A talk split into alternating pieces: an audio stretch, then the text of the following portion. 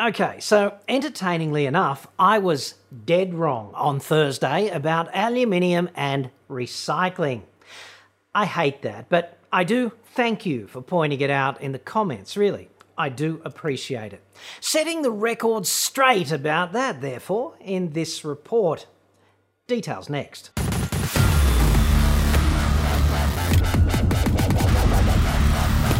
I'm John Cadogan from AutoExpert.com.au and I get new cars cheap for buyers here in Australia.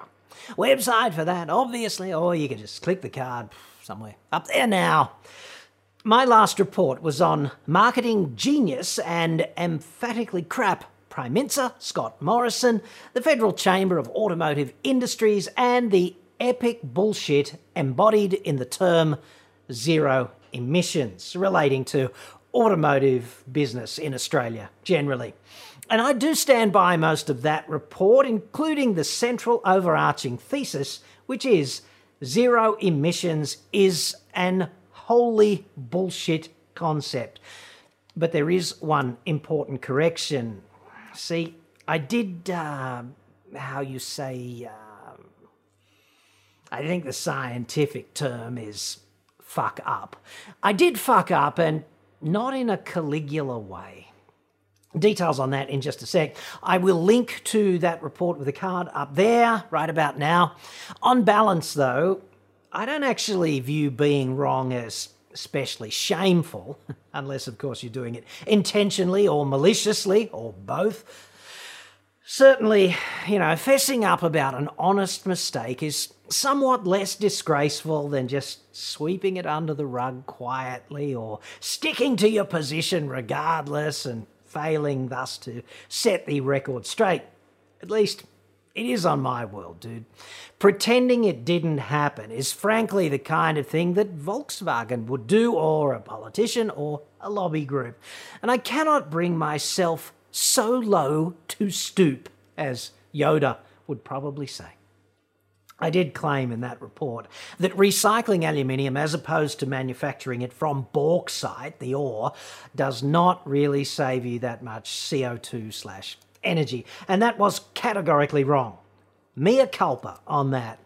I simply misinterpreted the following statement to which I obviously should have devoted somewhat more cognitive bandwidth. At present, the global average of CO2 emissions for both virgin and recycled aluminium is 11.5 tonnes of CO2 per tonne of aluminium. That's from aluminiuminsider.com, and clearly it does not mean what I said, which is that virgin and recycled aluminium are roughly the same in terms of embodied energy or CO2 emissions. My fault entirely. The number quoted there is in US tons, obviously, and I converted that to metric, but several of you pointed out my fundamental error of false equivalence in the comments.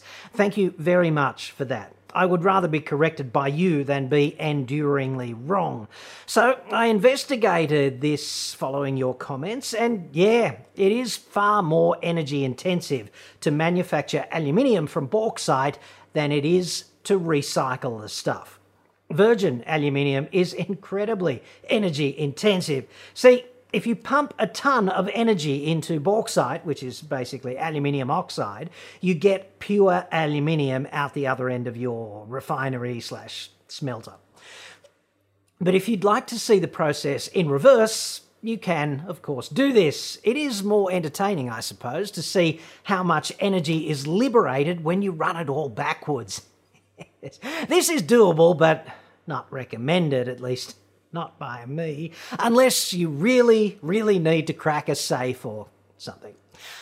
I'm hardly letting the cat out of some bag when I say you can use powdered aluminium as a fuel and combine it with powdered iron oxide, like rust, as an oxidizer to make your very own bauxite, effectively.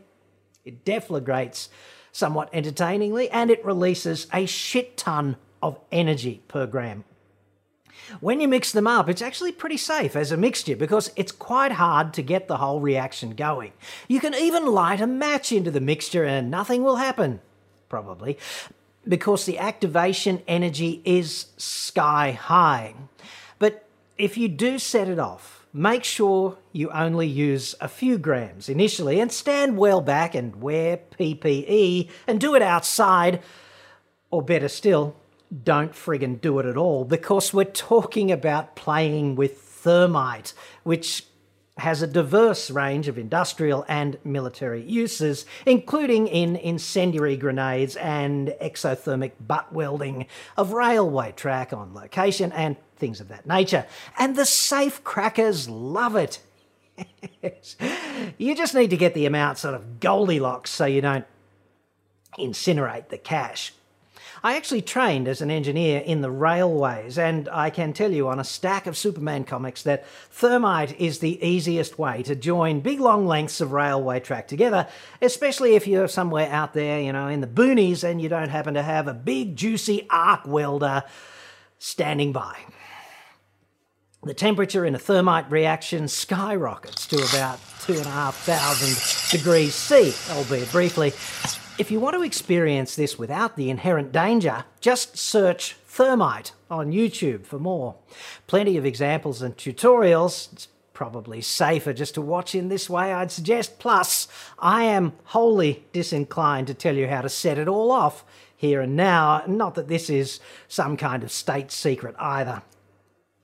What you'll essentially see coming out of a thermite reaction is the amount of energy you would have to pump in if you want to drive the process the other way. Only when you look at it, the energy's coming out, okay? So to make aluminium, you have to pump it in if you want to produce the metal from the oxide, which is the exact opposite of the thermite reaction. Pro tip on this, okay? You cannot actually extinguish a thermite fire if it happens to go all sort of Black Hawk down on you, you know, in mum and dad's lounge room. A thermite reaction makes its own oxygen from the iron oxide in much the same way as a burning lithium ion battery does. So it kind of burns until all the reaction material runs out, and you will not be able to put it out any earlier than that. So there's that. Official claims about recycling aluminium are a bit vague, frankly, and they usually cite up to 95% of input energy, which can be saved by recycling. Weasel words, frankly, like up to always scare me, and claims such as this, like, okay, dude, but up to 95, what is that really? In reality, in practice, you know, mostly in industry out there. According to Terry Norgate at the CSIRO in his 2013 report entitled Metal Recycling The Need for a Life Cycle Approach, there are inconsistencies in the use of recycling metrics in reports and publications giving metal recycling data. So 95% saving is probably an overblown. so 95% saving is probably an overblown best case um, fuck, man. So, 95% saving is probably an overblown best case claim for recycled aluminium, and the reality of energy saving is probably somewhat less.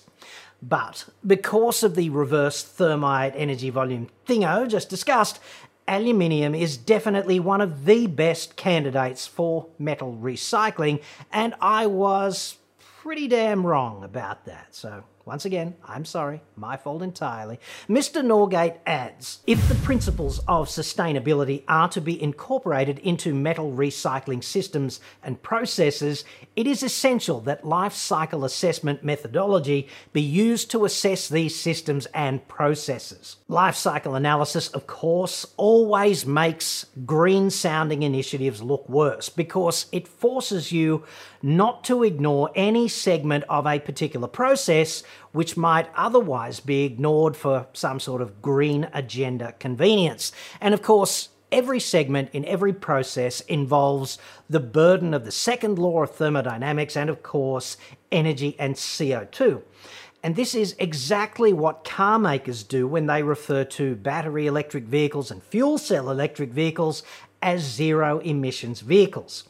They ignore the tremendous amounts of energy and CO2 embodied in the manufacture of those vehicles for convenience, as well as you know, end of life costs and even midlife maintenance.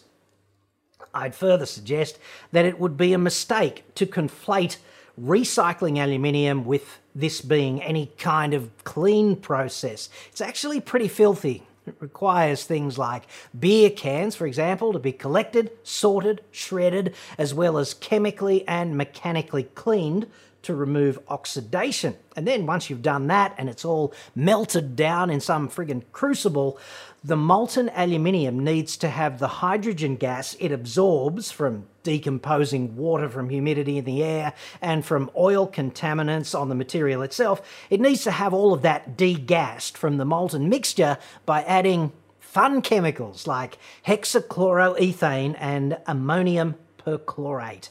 Yes. These, of course, release highly toxic chlorine gas, which frankly loves having a fling with hydrogen, mainly because chemistry is just so impossibly entertainingly polygamous like that. Yes. I wouldn't want to bathe in any of that shit, basically, or breathe it as it warms up, obviously. And of course, once you've done all of that, then you've got to tap off a small sample of your molten aluminium mix. You chill it out and jam it into the nearest spectroscope so you can decide how much virgin aluminium, how much copper, zinc, manganese, silicon, and or magnesium to add to the whole thing to give the finished alloy the properties that you require. So there's that. None of this sounds especially clean or green, mainly because it isn't. But still, according to worldaluminium.org, recycling aluminium globally saves about 90 million tonnes of CO2 every year, which, just to put that in context, equates to roughly 17% of Australia's annual emissions, or about two months' worth, in other words. And that is unequivocally a good thing, and hey, I was definitely wrong about it, and none of the context mentioned here is an attempt for me to excuse or mitigate being wrong, about which I am unreservedly apologetic. I just hope that you found the context kind of interesting here. I certainly did in researching this following your corrective comments. Let me know if I got any of this one wrong, and we can go 100% Inception with me falling on my sword here again in future, correcting corrections of my earlier corrections. Looking forward to that. Otherwise, I will just admonish myself, somewhat privately, to fuck up just ever so slightly less in future, if that's okay with you.